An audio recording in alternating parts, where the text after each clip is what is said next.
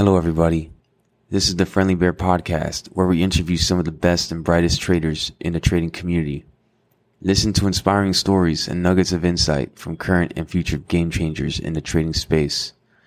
Listen and learn as we explore all types of trading niches with some of the best in the industry from a Friendly Bear point of view. Make sure to check out the Friendly Bear Podcast new YouTube channel called Friendly Bear Research, which includes all the podcast video content and supplemental screen shares. If you enjoy the podcast, please consider leaving a five star review on iTunes. With that being said, I'm your host, David, aka Reverse Long, and this is the Friendly Bear Podcast. Let's dive in. When I first listened to this book, um, I used to trade a lot of OTC stocks. OTC stocks are over the counter versus the listed ones, which is NASDAQ and New York Stock Exchange and all that.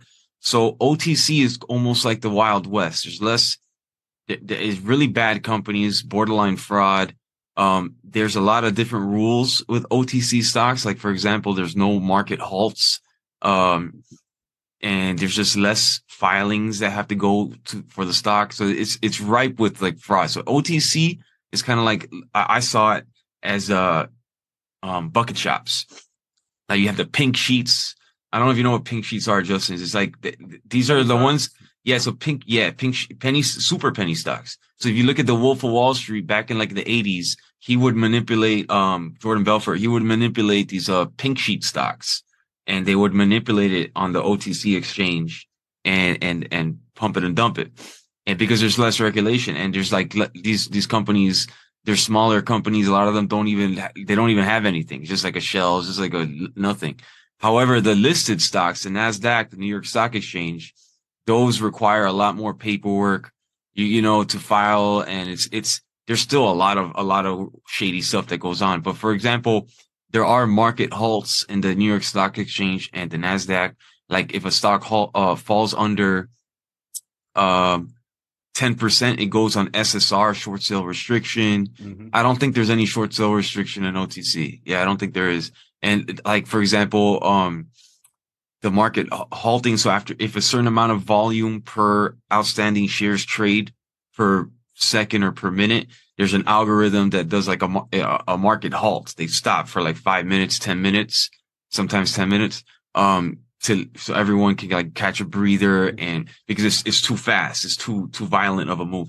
Now in OTC, they have none of that. So the stock can go up and then it can all of a sudden just dump and there's no SSR, no short sale restriction. So a stock could, so, you know, short sale restriction in the listed exchange after 10% down, they, it, it's, it, the short sellers can't just pump, pummel it.